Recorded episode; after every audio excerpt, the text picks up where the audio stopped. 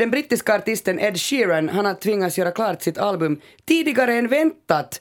Eh, The, The Guardian som skriver det här. Och det här beror på att Adele, som ju är aktuell nu med en ny skiva, hon har inte sett, gett ut något på sex år.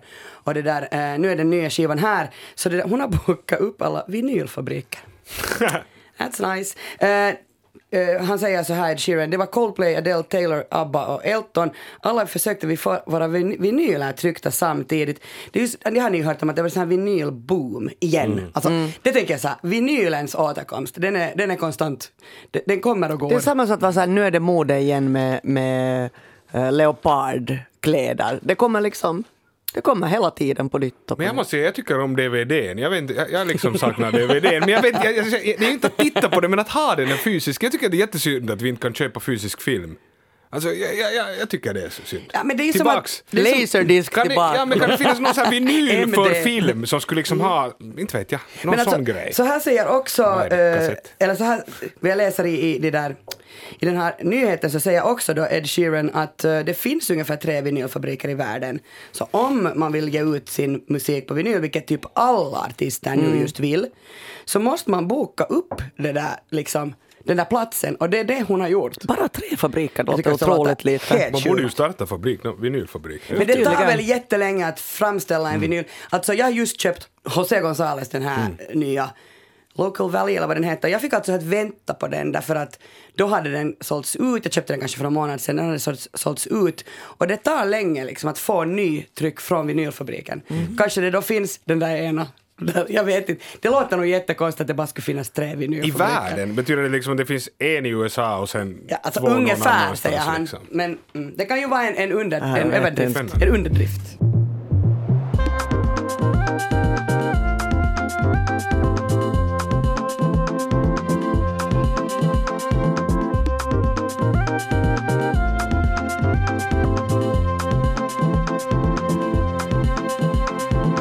Välkommen till Sällskapet, en kulturpodd med samhällsperspektiv. Jag heter Kia Svetihin och med mig idag har jag Andrea Reuter. Hej! Hej! Elmer Bäck, hej! Hej. Hur står det till med er? Ja, det är bara bra. Bra. Jag ska prata idag om Lamans barn, alltså om oss. Vi som är här i studion. Jag ska reda ut vad Laman är och vad var det egentligen som hände med oss då på 90-talet? Eh, Varför är det relevant idag och vad menas med att coronan är den nya Laman? Jag tror inte att det är den krisen vi ska förbereda oss på, nämligen. Elmer, vad ska du prata om? Jag ska tala om hur, hur religiösa tider vi lever i. Och då avser jag det sekulära väst och de människor som ser på sig själv som rationella ateister. Åh, så spännande! Okej, Andrea. Jag ska tala om hur otroligt betydelsefulla svampar och mycel är för jorden och för mänskligheten. Vi lotsar er här i sällskap genom laman, genom religionen och genom svamparna. När jag tänker på laman, recessionen eller lågkonjunkturen på 90-talet, kärt barn har många namn, så tänker jag på att Borgos stadsdirektör tog livet av sig. Jag tänker på stora skidboxar på taket på en splitterny BMW. Jag tänker på plaskande vattensängar och hus var mina klasskamrater hade hela egna våningar med simbassänger och dartsrum.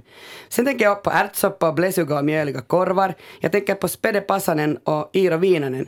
Jag tänker på familjer vars liv tog en hel omvändning på en natt. Jag tänker på Esko Aho. Ensimmäistä kertaa Suomessa taivaasta satoi tänään rahaa. Pörssikurssit sähäävät, loistautojen kauppa kangertelee. Lama lähenee ja taantuma tulee, sanotaan. 100 markkaa. 200.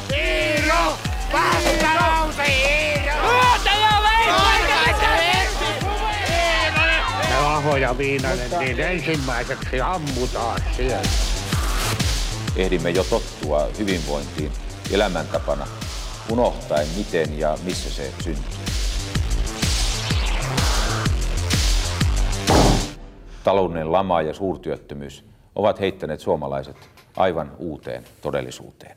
Det här var ju då eh, faktiskt vår eh, statsminister Esko Aho och det här ljudklippet kommer från den otroligt välgjorda dokumentärserien som finns på arenan som heter Politika Suomi. Det här är del sju och den handlar alltså om laman. Jag sätter förstås referenser på arenan. Vad tänker ni på, Andrea och Elmer, när jag säger lama. Och nu vill jag också säga här att jag kommer att använda ordet lama, men det betyder alltså låg lågkonjunktur eller recession. Alltså, jag tänker på när jag såg det där avsnittet på hur otroligt östblockig Filis det, det var i allting. I hur allt såg ut och alla kläder och allt. Ehm, ja. Ja. Det var en väldigt ytlig mm, kommentar men, men, men det var det liksom att hur, hur otroligt eh, långt borta från dagens på något sätt kosmopolitiska Finland det, det verkligen var. Och det är ju också många år sedan. Det är ju för 30, ja, 30 år sedan. 30 år sedan. Faktiskt den här hösten, 30 år sedan, Laman. Ja. Eh, ja, vad tänker du, Elmer, på? No, det första jag tänker på, eh, vilket jag inte vet varför, det är färgen gul. Jag bara säger, för det är det första, jag, varje gång jag hör ordet lama så tänker jag på en gul plansch som är helgul. Jag har ingen aning varför den här kommer ifrån, men det, men det är den första. Eh, så tänker jag också lite på den här kläderna och det där. Jag tänker på det där när man gjorde finska versioner av alla låtar. Var det inte ganska så här lama-tider? Men liksom Kolmatta linja, alla de här, liksom man gjorde alla kända låtar gjordes på finska. Sen var det en sån här copyright som tog slut. Är det, inte vet jag om det är Det var ju väldigt mycket på 70 Är det så? 80-talet också. Ja, var det inte, nej, då kanske nej. Du kanske är på 70-talet, men det är ju på vägen in mot Det det, det. Jag är född 1980, så jag var alltså, det kan vi ju säga här att Ja. eh, ni är också födda, vi är födda ungefär samtidigt. Eh, så vi har varit med om det här ekonomiska uppsvinget som Finland hade just under hela det årtiondet. Uh, no, jag upplevde inte så mycket av det här uppsvinget, eller jag minns inte riktigt, det är länge sedan. Men jag har ju uppvuxen på en, på en ö ute i yttre skärgården, så vi har liksom, jag har inte haft mycket kontakt med, med stan. Uh, och sen hade vi inte något extra fint på 80-talet i min familj. Därför blev inte heller den här ekonomiska kraschen på 90-talet så märkbar i min familj. Plus att mina föräldrar fick behålla sina jobb. Och det här tror jag ju att spelar en jättestor roll. Men nu tar jag bakgrund här. Äh, bank- Kör, Kia. Ja, ekonom, ekonomen Kia Svetin. Bankkrisen i Finland var alltså en kris som drabbade den finländska bankvärlden i början av 1990-talet mellan 1991 och 93. Och den sammanföll med en ekonomisk recession som var den kraftigaste som har drabbat liksom överhuvudtaget något västligt industriland. Den finländska banksektorn var länge sluten och efter regleringar av finansmarknaden eh, som man avskaffade på 80-talet så inledde bankerna en sån här enorm och helt liksom okontrollerad kreditexpansion.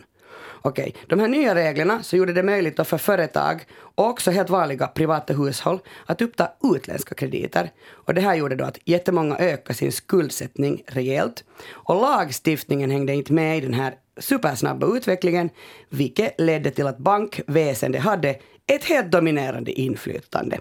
Nå, många ekonomiska experter så varnar för en bankkris eh, faktiskt ganska länge innan laman kom. Och trots det så tog den politiska ledningen av Finlands bank eh, till åtgärder först 1992. Och laman alltså började ju 1991. Nåja. När den ekonomiska depressionen drabbade Finland så blev liksom bankernas situation helt ohållbar. Och Finland devalverade hösten 1991 och det här ledde till att de här utländska krediterna blev dyrare. Och då klarade sig inte bankerna mera utan bistånd av den finska staten. Så bankkrisen ledde till att 300 000 personer blev överskuldsatta i Finland. Det är lika många som vi är finlandssvenskar ungefär. Och en del av de här kom aldrig på fötter igen. Valutans värde blev beroende av efterfrågan och tillgång och den finska markens värde blev snabbt väldigt svag. Höga räntor och valutakursförluster manade fram en konkursvåg. Lamans följder ledde då till att många högt uppsatta chefer tog livet av sig. För två år sedan kom romanen Västend. Den är skriven av Suvi Varla. Och då hade det liksom gått nästan, nästan 30 år sedan Laman då kom till Finland. Det är i höst som det har gått exakt 30 år sedan. Den här det är en helt fiktiv roman. Det handlar om en familj som flyttar till det här området Västend i Esbo under 80-talet. Där bor många likasinnande. Det är så här, de har ett välmående liv som förenar dem liksom i en stadsdel där alla älskar yuppiebubblan. Men sen kom Laman och deras liv slås i spillror och det här är en bok liksom om det hoppfulla 80-talet. Sen går den genom 1990-talets supertunga lågkonjunktur och in i 2000-talets osäkerhet. Författaren, journalisten Sanna Kajander Rut, hon har nu i höst kommit med boken Laman lapset. Det betyder ungefär då barn av lågkonjunkturen. Jag har precis läst den. Den kom, tror jag, i september. Det är en journalistisk icke-vetenskaplig fackbok som baserar sig eh, på personintervjuer. Och hon fick den här idén efter att han intervjuade den här Varla, Suvi Varla som skrev den här fiktiva romanen Västend. För hon fick en sån här insikt i att, att det är ju superbetydelsefull och en särpräglad upplevelse av Laman. Liksom, att den var verkligen det för oss som är födda på 70 och 80-talet. Att hon hade liksom inte insett hur stor påverkan det har haft på våra liv. Och jag kan ju säga att efter att jag har läst den här boken um, så inser jag också vissa smärtsamma saker som jag faktiskt aldrig har riktigt tänkt på. Jag fattar först nu varför folk i min omgivning fortfarande mår jättedåligt, speciellt människor i min ålder, alltså min generation. Varför är en del inkapabla att sköta sin ekonomi? Varför jag avskydde skolmaten och fortfarande gör det? Och jag må vara naiv, men jag har alltså inte riktigt kunnat koppla det till laman eftersom vi inte har pratat så mycket om följderna. Mm. Alltså snacka om tystnadskultur i Finland. Men det är väl, jag tycker att det är en, en parallell till uh, andra världskriget på något sätt. Att det är på samma sätt som ett krig, någonting som, som uh, pågår i många generationer. Och det är klart att om en familjs ekonomi totalt slås i spillror och det blir ett stort skuldberg som ärvs vidare, det är väldigt svårt att komma på fötter. Mm. Tänk bara på alla de här barnen, alltså vi som var barn då, när det hände. Att de, det, det är som att, jag undrar hur mycket terapi har man satt in, hur mycket har man försökt hjälpa, mm. hjälpa de här människorna. Och man drog ju tillbaka jättemycket statliga Alltså välfärdssystemen nedmonterades för att det fanns helt enkelt inte cash. Så Nej. då faller ju säkert väldigt många man, man, man, betalar ju liksom bankerna. Vi, vi, måste ge stödpaket till bankerna för att hålla ekonomin flytande. I den här boken Laman lapset så hörs alltså familjer som drabbades av den här ekonomiska krisen. Men många vägrar att bli intervjuade för den här upplevelsen är fortfarande så hemsk för dem. Mm. Mm. Nå, effekterna av lågkonjunkturen hos familjer förvrängde då förhållandet till pengar för många barn. Så antingen så måste man gömma undan pengarna hela tiden eftersom fattigdomen då lurar runt hörnet. Eller sen så skulle man använda de här pengarna helt hänsynslöst. Så bara göra av med dem direkt. Entreprenörshypen känns helt vidrig. Här kommer nu ett stycke, min översättning då ur Laman Lapset. Min barndom tog väldigt snabbt slut, men jag har senare lärt känna folk som har haft samma sorts upplevelser som jag. När grundtryggheten rämnar lämnar det ett spår av allvar i en själ. Det känns som att man blivit efter. Man har blivit lämnar kvar då alla andra har fortsatt framåt. Och insikten att man kan förlora allting på en kort stund har lämnat då djupa spår i just de här generationerna som upplevde Laman på nära håll. Många känner en stark ovilja för att starta helt egna företag. Det här har helt visats att finnarna är det, det har tagit hårt på oss. Vi vill inte bli mm. egenföretagare. Det är alldeles självklart att kunna sköta sin egen privatekonomi har saknats helt hos vissa personer. Och pengar och allt kring det här har nästan blivit som en sån här paria för det var så starkt trauma. Mm, under, kanske liksom. det är så mycket på något sätt skam och ångest knutet också att man vill inte tänka på det. Jag vet inte, det är liksom obehagligt att man liksom inte på något sätt, nej, kan, alltså man fast fattar inte ens att man borde tala om det, mm. tänka på det. En person i boken berättar hur hen upplever pengar idag. Om det finns pengar måste jag genast göra mig av med allt på en gång och om jag inte direkt gör något med mina pengar så försvinner de. En sån tankegång gällande pengar kom in i mitt liv redan som liten, jag var bara ett barn då Laman kom. En annan berättar att hon är helt inkapabel att sköta saker som att betala räkningar, betala av på lån, se till att det finns pengar på konto. Hennes sambo måste sköta allt sånt. Dimper det in räkningar ignorerar personen det och gömmer undan breven tills utmätningen knackar på. Många i boken kopplar lammatiden direkt till äckliga matupplevelser. De har obehag för viss mat, som till exempel oljiga sardiner på bröd. Korv... God, det är jättegott. det är inte Andrea, Andrea du med i den här boken. Korvsoppa med så här mjöliga korvar, eller blodplättar. Mm. Och nu ska jag se om ni känner igen, det kommer en autentisk matlista från 1992. Jag var då 12 år. Är det här från skolmaten? Det här är från skolmaten, mm. ja. Måndag malet köttsås och makaroner. Ja. Tisdag ärtsoppa. Onsdag ostbiffar och putis, morots ananassallad. Torsdag laxfrestelse och rödbeta. Fredag leverplättar, kål, lingonsallad. Jag saknar hönsfrikassé och dillkött på den där listan. Oh. Alltså jag minns jättebra den här ananas spenatsoppa. Kommer ja, ni ihåg att ibland, ibland drygar man, man drygar ut maten med spenat, det här kommer jag ihåg. Eh, och sen den här ananasmorotssallad, det är Alltså ananas tycker jag om och morot tycker jag om. Men ibland drygar man ut den också med grynost. Och det här, Just det, jo, och russ, eller russin. Jag- jag kan inte riktigt Morot, liksom- russin och Jag grynost. tycker också det är obehagligt, just ananas och morot kombination med grynost. Det här kommer jag Ja, ihåg. och varför tycker man så? Ja, det för mig har det blivit sådär, alltså jag kan äta dem skilt men jag, Ja. jag blandar dem aldrig. Men från min skolgång minns jag att vi återanvände skolböcker. Alltså man fick inte dem utan de var bara till låns och sen om man skrev i dem så måste man gumma ut, kommer ni ihåg, uppgifterna. Men allra helst ville förstås lärarna att man skulle skriva på ett separat papper.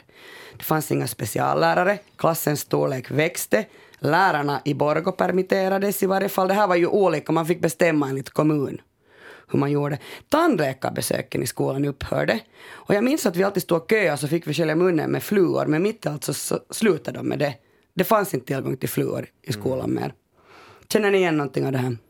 Jag kommer inte ihåg kring det där fluoret. Vara eller icke vara. faktiskt. Nej, jag kommer nog ihåg när, vi, när jag har gjort det, men jag kommer inte ihåg när det togs bort. Mm. Det kommer jag inte ihåg. Nå, de, de här lågkonjunkturens barn, när de berättar sina historier, så jag blir faktiskt alltså ganska ledsen, eller så här lite deppig. Alltså har jag inte vetat om allt det här eller har jag bara förträngt det? Tonåringarna höll upp familjen bakom kulisserna så att allting skulle se bra ut och på kvällarna så försökte de ignorera de här föräldrarnas eviga bråk. Och alkohol blev ett stort problem i många hem, suddgummina halverades, fritidsintressena tog slut, husförsäljare och finansmän knackade på dörren och frågade får jag nu köpa ett hus riktigt billigt? Det här är liksom saker jag inte jag har inte tagit tror jag riktigt till mig, men vi har inte riktigt pratat om det. Eh, Det är som att de här unga människorna har blivit ersättare för det lidande den ekonomiska politiken har förorsakat. Och upplevelsen av att bli lämnad ensam går igen i alla de här berättelserna. De unga tror, eller trodde då, jag hoppas att de inte trodde mera, att den egna familjen var den enda som hade misslyckats. Så ingen var där och stödde dem. Men hej, vad gick egentligen då fel i Finland? Det var alltså på sätt och vis politiska värdeval. Eh, staten skuldsatte sig och man gav ett enormt stort stöd till bankerna. Det här betydde då att familjer som kämpade med skuldkris, de fick klara sig helt själva. Och alla överlevde inte och Finland var inte sig likt efter den här lågkonjunkturen. Nå, men hur skulle det ha fungerat då? Och det här är forskarna jätteoense om förstås.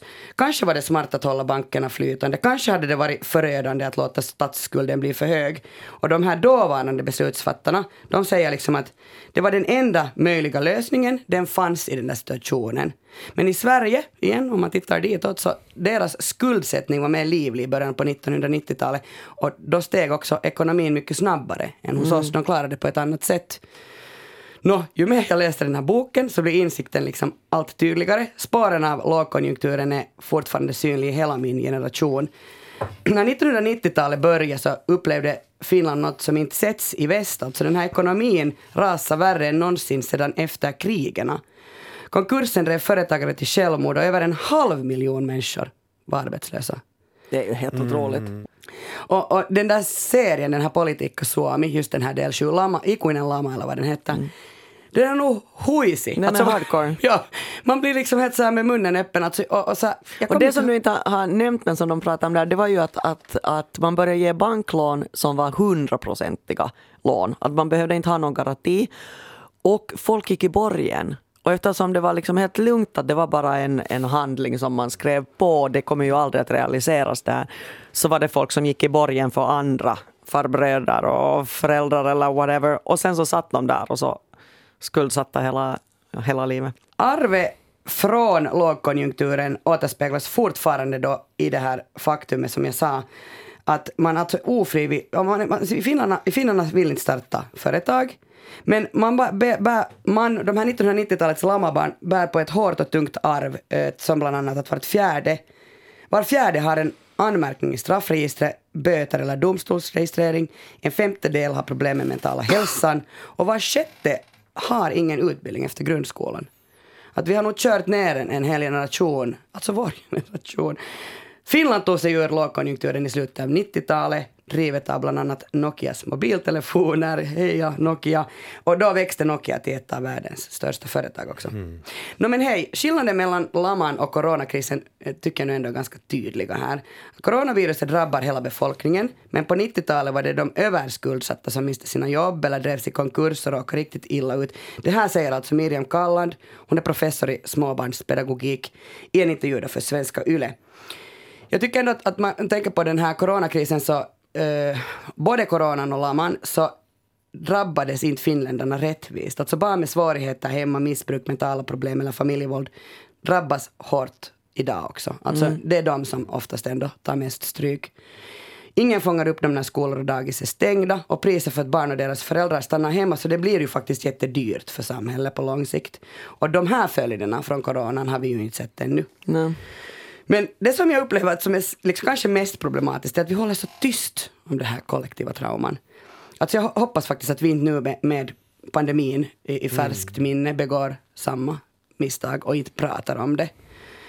På 80-talet minns jag pudelpermanentat hår och farkomod. Det är rockmusik, det är skrikande pojkar med spända byxor och långt hår. Det är bokhyllor med glasdörrar.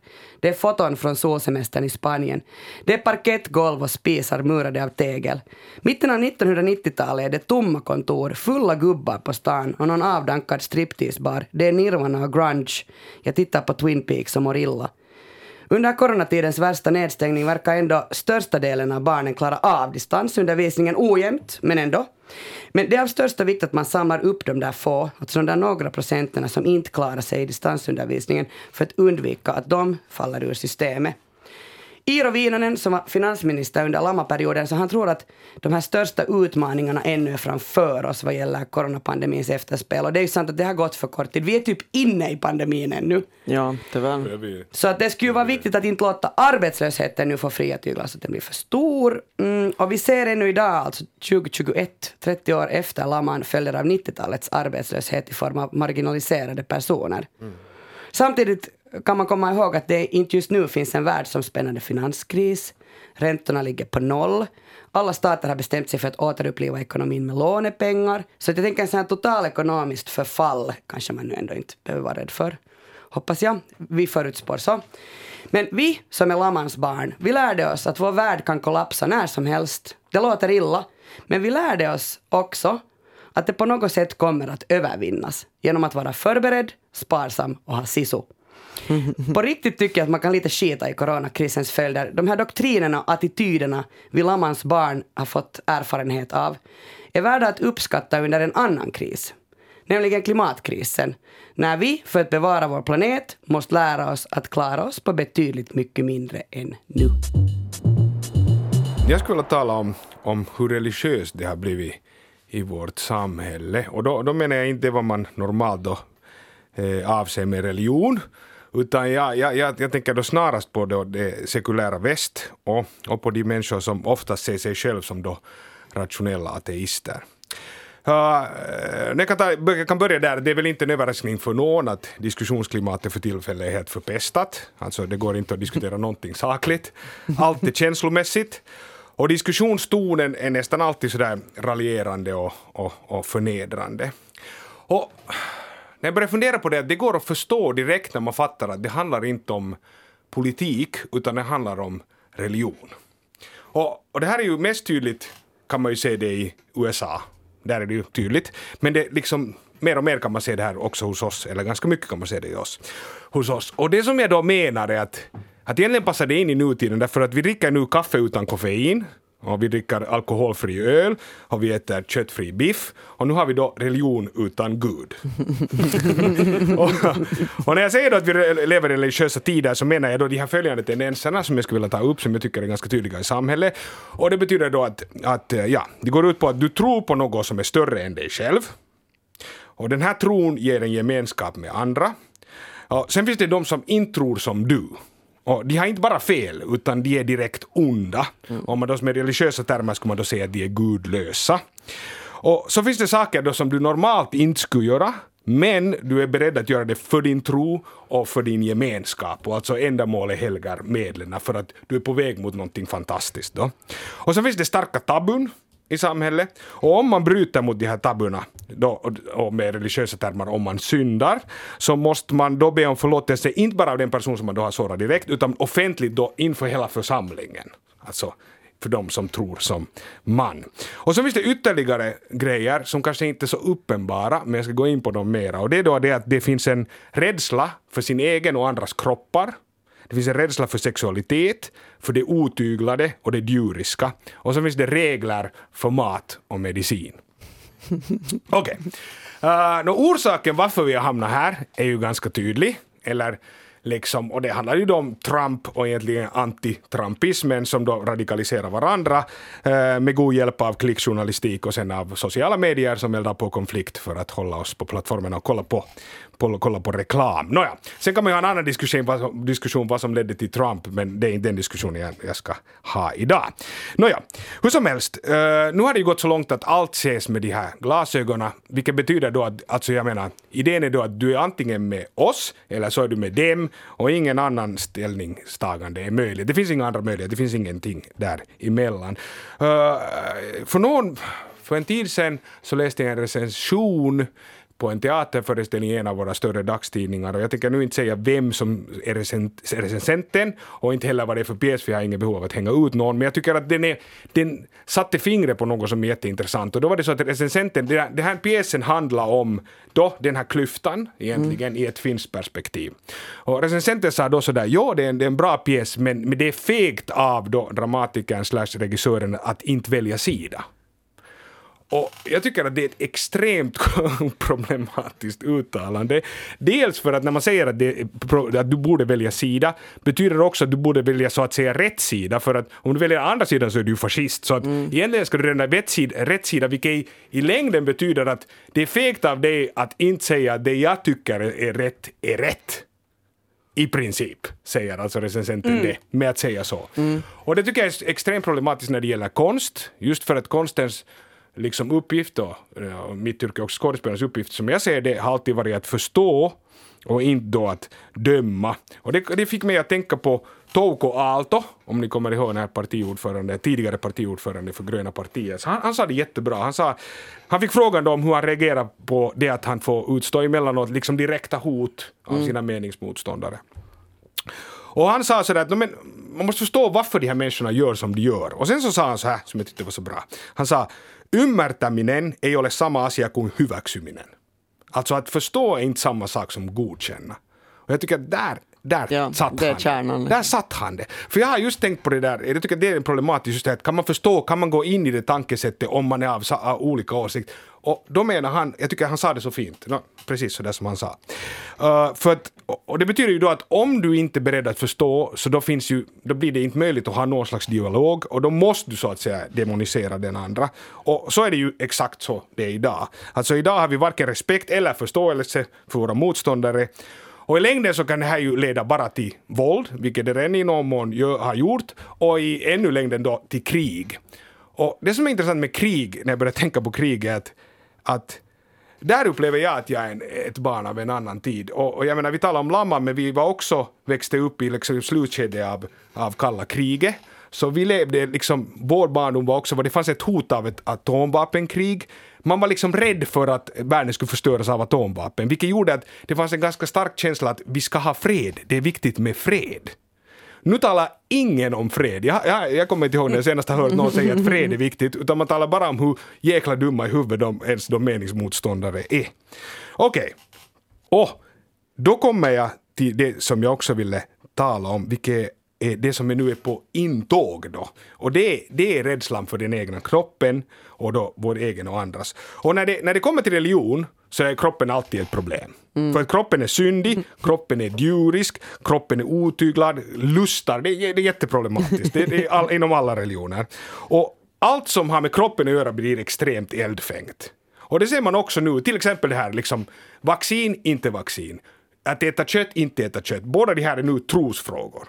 Och så kommer vi då till sexualiteten. Och här, här äh, skulle jag vilja ta upp en, det var en, en, en artikel i, i BBC, kanske lite på en vecka sedan, som var väldigt intressant. Och det handlade om att det görs alltså färre sexscener i Hollywood nu än någonsin i historien. Alltså procentuellt färre sexscener än någonsin. Och en orsak är ju klart det att, att, att det här att de vill ha så mycket publik som möjligt så man vill inte ha något stötande material. Men, men de menar då att det går djupare än så. För det finns en trend nu att folk är illa berörda av att se sex, alltså överhuvudtaget i alla dess former och det gäller då speciellt unga människor. Och nu ska jag säga direkt då att nu talar jag inte om, om male gays och översexualisering av den kvinnliga kroppen, det är en relevant diskussion, det är inte det jag talar om, utan jag talar om nu sex i alla dess former på, på det viset. Ja. Uh, och de här tar, den här artikeln tog, då som, som tog avstamp i de här Marvel-hjältarnas kroppar, som är alltså är jättevältränade men totalt avsexualiserade. Och så sa de att sådär på 80-talet när det var liksom action med Stallone och Van Damme så det dröp av sexualitet. Alltså det var nästan så här campsexualitet, de var ju så här oljade kroppar. De, när jag ser det framför mig, det är sant, det, jag tycker att det känns att de har satt olja. Men allt var det liksom, det var, det var liksom action, men det var liksom sjukt mycket sex hela tiden. Liksom nästan lite campigt, liksom, om ni kommer ihåg. Det, och det här, men nu så är allt då liksom jätte, jätte städat. Och, och BBC menar att det här är också det som är poängen. Alltså, nu säger man så här att man ska kunna kontrollera sin sexualitet. Det är det vad det handlar om. Man, liksom, man ska ha kontroll. Det är viktigt att ha kontroll. Och så började jag tänka på det här med, med, med, med kroppsvätska. Och då menar jag till exempel spott, snor. Kanske det aldrig har funnits så mycket liksom, av det i film, men nu finns det extremt lite. Och så kom jag på att tänka på det här på, med svett. Alltså folk svettas inte mer på film. Alltså om man ser actionfilmer, jag tänker på så här Marvel och så här, de springer och så här, men de är liksom inte svettiga. För att jag tror att all kroppsvätska då på, på det viset har en koppling till kroppen och till det sexuella och allt sånt. här. Så vi är rädda liksom för all kroppvätska. Och det syns i vad vi ser på. Nåja, det här är min tes och, och min tes är då det att vi lever alltså i religiösa tider och för att förstå vår tid så måste man fatta det. Ja. Spännande tes. ja. Eh, jag tycker absolut att jag köpte dina argument där i, i, i början. Ja. Liksom hur du radar upp att allting som hör till religion, religionen nu. Jag tycker definitivt att den här åsikten som du uh, citerar Touko Aalto är otroligt bra. Och, och jag tyckte det var väldigt jobbigt när jag bodde i Sverige. Att det var så ehm, svartvitt och uppdelat. Och just det här att, att attackera folk som troligtvis är ungefär på samma sida ändå, men de har gjort något fel då, eller tycker fel. Eh, istället för att föra ett djupt intellektuellt samtal och längre samtal där man, där man kan diskutera sakerna, så handlar det bara om att, att alla, alla är idioter. Och inte bara idioter, utan moraliskt korrumperade för att de kan tycka någonting. Um, och det där med den där rädslan för kroppen, alltså jag upplever också att och det här är jättemycket liksom, faktiskt hur det var, jag upplevde att det var i Sverige, där finns definitivt um, en negativ inställning till sexpositivitet och också liksom någon slags um, rörelse i samhället mot all form av sensualitet. Um, flörtande eller att liksom röra vid någon människa när du talar dem. Alltså det är som att, att man vill komma bort från allt det här med, med den radikala metoo-rörelsen. Och, och, och det är självklart att jag inte tycker att man ska hålla på och slå folk på rumpan. Men det är ju roligt att vara lite, um, ha någonting i vardagen som är lite sådär kasta någon lång blick och vara lite sådär att det är som ett spel som man håller på med och det gör ju vardagen roligare på samma sätt som att det gör vardagen roligare att folk säger att ha en bra dag eller, eller hur är det med dig eller liksom att det, jag tycker att det finns liksom som ett smörjmedel i, i samhället som man nu vill bli av med. Kanske smörjmedel är en kroppsvätska det med. Ja, ja, ja. Kanske det är det man skulle behöva, Ja. ja. Jag tänker, jag läste en intervju med den här musikern José González i och med att han kom med sin nya skiva för någon månad sedan. Och det där, han är, han är nu gått steget fullt ut. Jag prat, faktiskt pratade om det här för några avsnitt sen i, i sällskapet. Han har gått steget ut och eh, blivit klimataktivist. Eller han är så total aktivist nu för tiden. Och, och det där, då valde han också att bli centrist. Alltså han, ehm, alltså poli, politikens mitt. För att han sa att centristerna, så där kan man liksom, där behöver det inte vara 100% något, utan du kan välja procentenheter. Bland annat så tog han som exempel att han är 70% emot, eller man kan vara 70% emot kärnkraft, men 30% för. Alltså man kan tycka att 30% är bra, men 70, alltså, ja. Helt fel procent enligt mig. Men liksom, och, och när jag läste den här 100 intervjun- procent för. så tänkte jag också så här, för jag, när jag var liten, jag är då alltså uppvuxen i ett sånt hippiehem, så då gick vi med sådana flaggor och de där, när du pratar Elmer om, när du tänker på Lammas tänker du på gult, så, så började jag direkt att tänka på de här uh, kärnkraft, motstånds Ah. för kärnkraft, Ja, de där gula hända, solen och sådana pinsar gick vi med. Eh, och vi var väldigt mycket emot kärnkraft, medan idag, eh, i liksom den här klimatkrisen. Alltså, det är ju det enda så vettiga. Är det ju det är enda ju vettiga. Då kan man ju tycka liksom, man kan, att man, det José González ville säga, eller jag vill säga också, man, man måste ju få ha rätt att ändra åsikt. Och jag kan säga, eh, nu blir det här lite personligt, men att jag har skrivit ut mig ur kyrkan, för att jag är emot liksom statskyrkan. Men, men med det sagt så betyder det väl inte att jag liksom är total ateist alltså. Jag, jag liksom, och jag har lite funderat på det för att mitt barn är, är då givetvis också utskriven ur kyrkan eftersom han är mitt barn. Och han är väldigt intresserad av kyrkor och den här sagan som finns i Bibeln. Och, så vi har liksom helt valt att jag läser barnens bibel för honom. Eh, Bibeln är ju en av de bästa sagor någonsin skriven. Ja, alltså ultimatsaga som det finns folk som tror på. Ja, ja. Men då tänker jag ändå så här att man måste väl kunna få vara liksom lite av båda. Alltså att man måste, det där som Touko Aalto hade sagt, eh, att förstå är inte samma sak som, Som att, att godkänna. godkänna. Och de stora berättelserna, det är ju självklart att det formar, alla, alla stora myter formar ju fortfarande vårt samhälle. Det är ju klart. Så att, att man behöver, jag tänker att man behöver ju kunna Bibelns berättelser, Ja. alltså bara för att vara en lite intellektuell människa Exakt. och känna till massa kulturella referenser. Och, så. Och det, där, och det som du sa Elmer, om att, att man är så raljerande om man är då på ena sidan, som till exempel ateister tycker, upplever jag verkligen som väldigt så här förne, de förnedrar en ri- riktigt liksom. Eller, eller okej, går nu privat mot mig eftersom jag nu inte går ut och tutar ut det här, men, men liksom när jag säger så här, ja men jag läste barnens bibel för, för, för mitt barn, så mina ateistvänner, alltså de, de hånar mig. De är så här, åh fy fan Kia, det där ska du sluta med. Jag bara, det är så bra historia! Men det är ju Och- saga. och vi läser den alltid liksom vid påsk, för, att, för att då kan vi läsa om det där, alltså okej det är så här, vi var på Ibiza i Spanien när mitt barn var tre år och han blev totalt förälskad i, i de här process- processionerna. Ja, ja, alltså det är ni vet i katolska kyrkan Ja, ja. när Jesus kommer på, på, på det där korset. Och, och han är liksom bara intresserad av den, av den där, alltså teatern. Ja, det så är why jättebra. not liksom? Ja, ja, och min poäng var också just det att det är rationella ateister på båda sidor. Det var det som jag menar just min poäng med det att, att jag tror att därför har den kommit in bakvägen, därför att vi, vi tror att religiöst tänkande, fundamentalt tänkande handlar om den där själva religionen och om Gud, och för att vi inte tror på det så är vi så att säga safe. Men när du talar om Ja. USA så nu är det ju ändå mycket mer så att republikaner och Trump-typer Ja, tro- är religiösa Ja, de ja, facto no, det är sant. kristna. Det är sant. Men jag tänkte nu just att var, varför jag ville säga det var för att man inte just ska hamna, börja tänka på dem som vi då säger att är religiösa. Sen är det sant att alla inte, Men jag, jag också tycker oftast, att, att det liksom. finns hur mycket ismer som helst som är totalt fundamentalistiska Ja, ja. religioner. Ja, ja. Det är ju klart. Och därför tänker jag just att det är intressant att det är ett tankesätt. Och nu har vi bara kopplat bort den där så att säga andligheten, men jag tror att man är inte safe bara för att man så att säga inte tror på någon slags religion som existerar. Det var Mm. liksom det som var poängen. Och det här är liksom eh, roligt för att jag har ju då blivit helt eh, religiös kring det här med svampar mm. och, och mycel och, och då en del av det är då också magiska svampar, psilocybin och jag tänker att det här är så helt avgörande för den mänskliga artens utveckling och överlevnad och också för, för jordens överlevnad. Så jag har då blivit mykofil. Det här verkar inte finnas som svenskt ord men jag lanserar nu då det här, alltså intresserad, älskar svampar. Och motsatsen skulle vara mykofobiker. Um, och då talar jag då inte om kantareller och andra sådana de, delikatesser, om, utan om hela arten svampar, liksom, hur den fungerar eh, generellt och sen då vissa svampar specifikt. Och förra veckan, eh, förra veckan, förra avsnittet pratade jag ju om att eh, vad som händer med kroppen efter att man dör och hur man vill göra. Och då sa jag ju att jag ville eh, begravas i en sån svampkista som äter upp en och gör att man blir en del av, av naturen och kanske då återföds som ett, ett träd.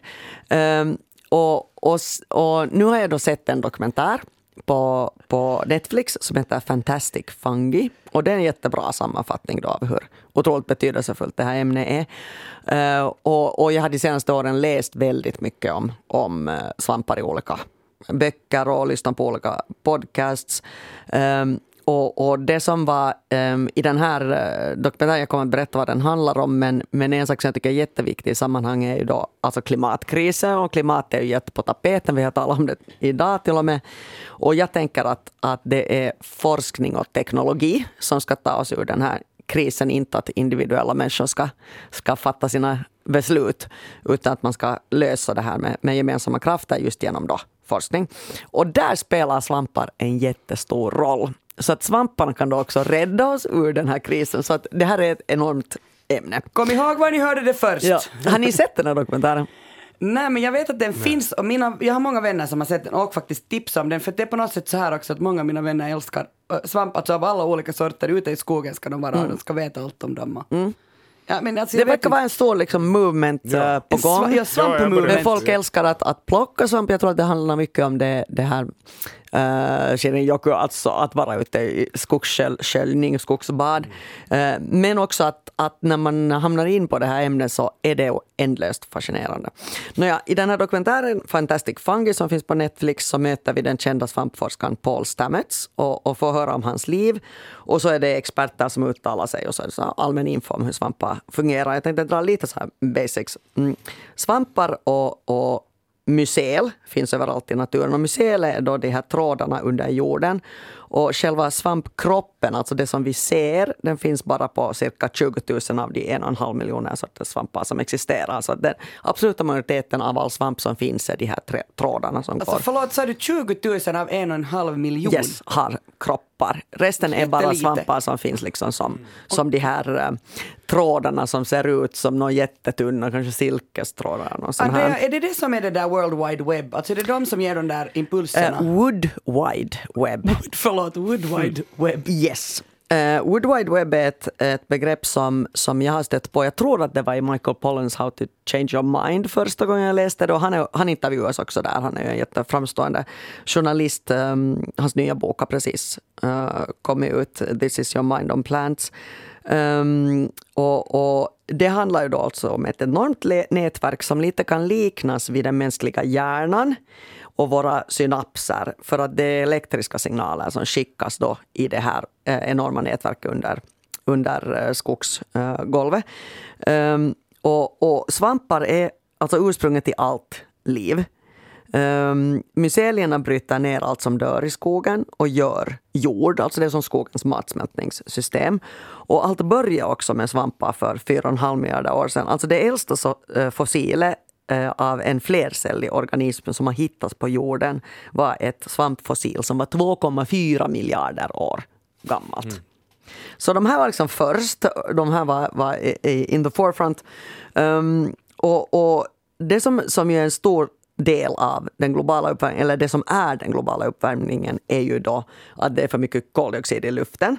Och eh, växter, träd andas in det här och 70 procent av det går ner i jorden och där tar svamparna hand om det och, och, och lägger det på rätt platser och ser till att det här är, är, stabilt.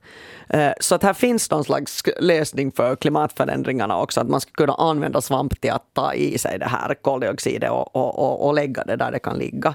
Och, och det finns ju något som heter kolsänka, så det är liksom en, en, eh, ett samarbete mellan träd och svampar i, i, i princip. Och ännu inte kolsänka det som vi tror att ska rädda Ja, klimat. exakt. klimatet. Ja. Ehm, och, och sen så finns det ju då miljoner andra saker som man kan göra med svampar. Ehm, det finns um, till exempel en uh, genre av svampar som heter sapotrofer. Och de, de kan bryta ner alla naturmaterial, inklusive olja. Till exempel om det är något oljeutsläpp så skulle man kunna, kunna använda svampar till det. Uh, det finns en kille som har hittat på, uh, utvecklat liksom en svamp som kan bryta ner cigarettfimpar som är en jättestor del av, av nedsmutsningen, speciellt i, i städer.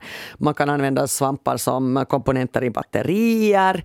Uh, det finns svampar som man kan bekämpa skadeinsekter, till exempel då termiter har ett jättenoggrant system. Att om det om det är någon termit som går på en, en svamp som är skadlig då för dem, eh, så det finns vakt, termitvakter utanför boet som känner lukten av den här svampen, tar, tar den här termiten, drar iväg den, hugger halsen av den och begår självmord själv för att det inte ska komma in i det här boet. Men man kan tweaka den här svampen så att den istället lockar till sig termiter och inte luktar så som den ska, så att de själva är med det till boet och den förstör boet där.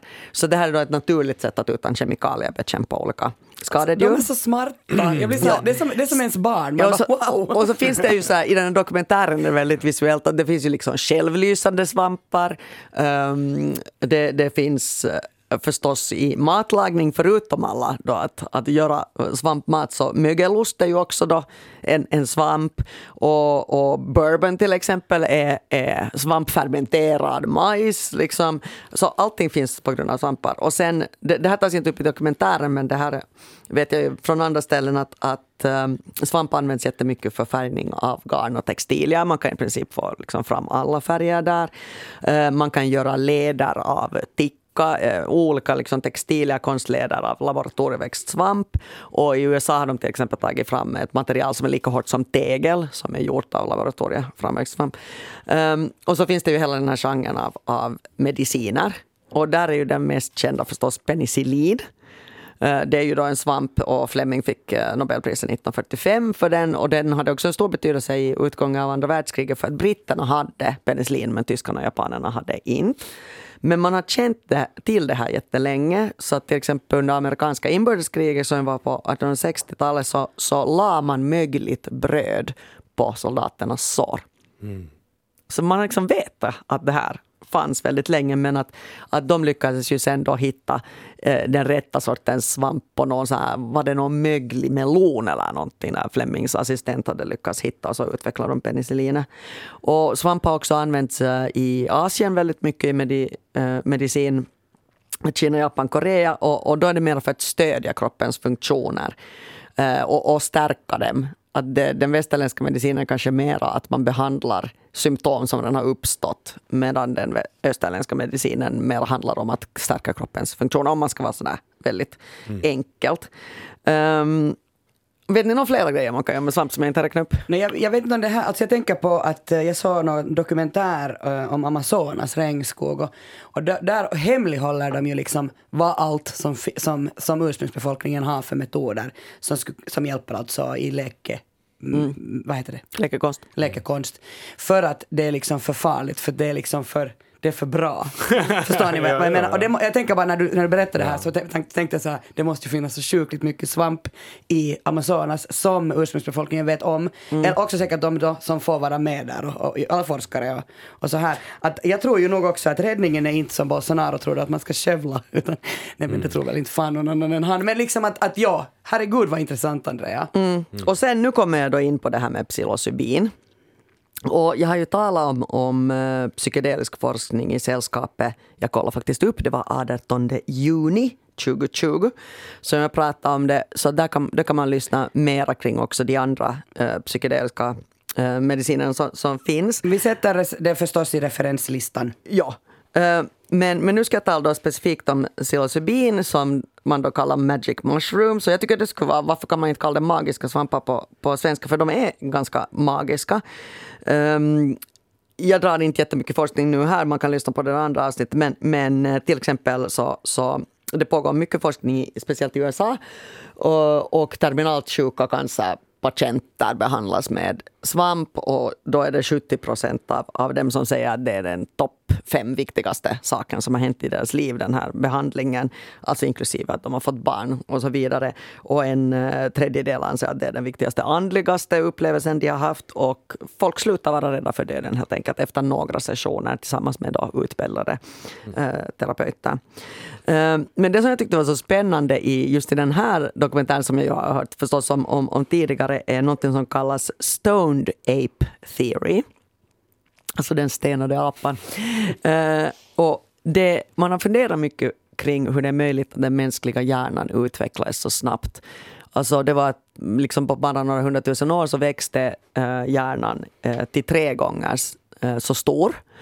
Och, och, att hur är det då möjligt? För att i ett evolutionärt perspektiv är det väldigt snabbt. Och då finns det då en teori som går ut på att tidiga människor åt psykedeliska äh, magiska svampar och att det påskyndar hjärnans utveckling hos människan.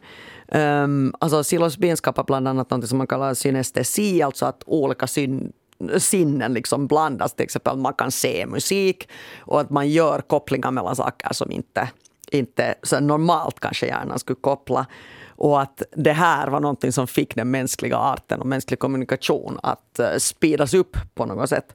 Um, och, och, man har i olika um, uh, experiment um, verkligen kunnat bevisa att något som kallas neurogenesis, alltså att, att hjärnan förnyas och skapar nya synapser, sker vid intag av uh, psilocybin. Uh, bland annat var det ett, ett um, mössexperiment där man hade först um, orsaka en så kallad fear response, alltså att, att mössen var livrädda för en viss sak. Och sen så gjorde man då ett experiment där hälften fick psilocybin och hälften inte. Och då visade sig att man kunde få bort den här responsen genom den här behandlingen med psilocybin. Och nu har det också kommit till Norden i, i, på Karolinska institut, eh, sjukhuset i, i Stockholm. Uh, är det det första i Sverige. Då. Eh, Experimentet kring det här det är en randomiserad dubbelblind placebokontrollerad fas 2-studie som undersöker effekten av psilocybin mot depression. Och den blir klar nästa år. Och så finns det en väldigt stor movement i världen kring att använda eh, psilocybinterapi, alltså med ut, förstås utbildade eh, terapeuter för att helt enkelt bli liksom en bättre människa och, och behandla sina trauman. Det behöver inte vara det att man kanske är i en jättedjup depression eller håller på att dö av någon sjukdom utan också liksom för, för människor som helt enkelt vill på något sätt förbättra sitt liv. Um, och, och de har börjat, det finns också i Stockholm då att, att man kan åka på resor till Holland där det är lagligt eh, tillsammans med utbildade terapeuter och så eh, sker själva liksom integrationsbehandlingen eh, eh, då i, i Stockholm efteråt. Det som jag tycker är spännande i, i, i den här dokumentären är, alltså det är ju då anekdotiskt eftersom det handlar om hans eget liv, den här Paul Samuels, men jag vill ändå så kort dra hans egen historia och liksom hur han blev intresserad av svampar och, och då blev den här största forskaren inom det. Um, han stammade helt sjukt hårt som barn. Alltså det, det verkligen förstörde hans liv. Han vågade inte titta folk i ögonen, han vågade inte tilltala någon. Det, det gick inte att öppna munnen utan att, att stamma. Och så hörde han då i tonåren om då magic mushrooms och var så att det här måste jag liksom få tag på. Det hade ingenting med hans stamning att göra men, men han, han tyckte det verkade väldigt spännande. Och så fick han då tag på en rejäl neve och han hade ingen aning om vilken sorts dos man, man liksom ska ta. Så han tog jävligt mycket, en så kallad heroes dose. Eh, obs, man kan inte överdosera. Man kan inte liksom dö av att ta för mycket men man kan få en jäkla tripp. Mm. Det fick han och han var ute i naturen på något så fält och så såg han nu en storm var på gång och det enda som fanns var ett träd i mitten av allt. Så han liksom klättrade upp i det här trädet och kramade det här trädet och så satt den igång då. Han började se alla liksom färger och, och, och, det var liksom trippen, trippen drog igång. Och samtidigt började det så här blixtra och storma där borta. Han var så okej, okay, det här är på väg mot mig. Och han hade nu så pass mycket rationellt tänkande kvar att han var så här, shit, det här är liksom inte något jättebra ställe att vara på uppe i ett träd när det kommer börja blixtra. Uh, men då, då det där var han sa att okej, okay, okay, det finns en risk att, att det här är slutet, men om det inte är slutet måste jag få ut något av det här. Och då bestämde han sig att fuck it, jag ska sluta stamma. Och så kramade han det trädet och var bara så här, okej, okay, jag ska sluta stamma, jag ska sluta stamma, liksom så här upprepade de så här hundratals gånger. Och så, så gick då den här stormen liksom över och han, eh, efter hur många timmar nu då trippen var slut, han, han, han gick ner från trädet och sen nästa dag så, så när han gick in på, på sitt jobb så kom en, en tjej som han var intresserad av emot honom. Och annars skulle han ha blivit helt så här panikad. Och hon var så här, hej, god morgon, god morgon. Och då var han så här, ah, god morgon, hur är det med dig? Bla, bla, bla. Och han har inte stammat en enda gång sen, sen det här men alltså, vad, någonting i hjärnan. Och det är supposedly liksom obotligt med stammande, men alltså någonting i, hjärnan liksom tog bort då det här. Fungi. Mm. Så att, att, det är ju ganska, och det här, sånt här finns det hur mycket som helst, anekdotisk bevisföring, men nu finns det ju också riktig vetenskap kring, kring det här. Så att, eh, ja, här är något. Så vi måste undersöka, forska och bli kompis med de här amazing kreaturen som är svampar. Och, ja, jag tänker faktiskt det där, eh, jag kan ha nämnt det här tidigare, men för mig är det liksom helt otroligt fascinerande. Jag har bott i Mexiko och där mm. finns det ju de här Teotihuacan och Chichen Itza, vad heter alla de här eh, Maya No, alltså Teotihuacan är aztekerna, tror aztek. jag, men Maya är Chichen Itza är Maya. Och ja. det, varför Chichen Itza vet jag att, att, att det finns anekdotiskt eh, berättat för mig att, att det, man byggde, Maya och inka-indianerna och säkert aztekerna byggde alltså alla de här otroliga städerna på svamp. Alltså de, de gick på svamp när de byggde dem. Du ska ju just till Mexiko, ska du inte Elmer? Ja. Kan inte du fara till, till Teotihuacan, fan till Mexico City? Ja. Får gå till Teotihuacan och sen tar du svamp. jag har nog varit i Teotihuacan, men det var, inte liksom, med svamp. det, det var det som mina kompisar, mina mexikanska kompisar var sådär, nej men man måste ta svamp när man är i de här, Ja, i de här. Ja. ruinerna, därför att du ska återuppleva så som det var då. Sen måste man ju nu här säga förstås att svamp äh, psilocybin är olagligt i Finland. Finland. Eh, det är även olagligt att plocka. Eh, det finns ju svampar som innehåller det här i, i vår natur också. Så det, man måste kanske bara säga det så här. Eh, men jag tror att det finns en, en rörelse kring att, att omvärdera ehm, svampar som, som liksom en terapeutisk ehm, ehm, hjälp Mera svamp åt folket. Sen är det också jättegott med svamp. Ostronskivling och trattkantareller. Och, alltså, det finns liksom så mycket olika grejer. Och jag vill ju gärna ha några skor som är gjort av fake läder, gjort av svamp. Och, alltså, och de bara jobbar. De bara jobbar på, äh, nu men jag är här chillar jag och äter upp er plast som ni har förstört jorden. Men alltså, de, de är ju våra vänner. De är våra bästa vänner, de där gullisarna. Tack Andrea och tack Elmer för sällskapet. Tack. Tack själv. Eh, har ni någonting på hjärta så ska ni förstås skriva till oss. Det gör ni bäst på salskapet.yle.fi. Alla referenser hittar du i avsnittsbeskrivningen på arenan. Vi hörs, hej då! Hej då! Hej!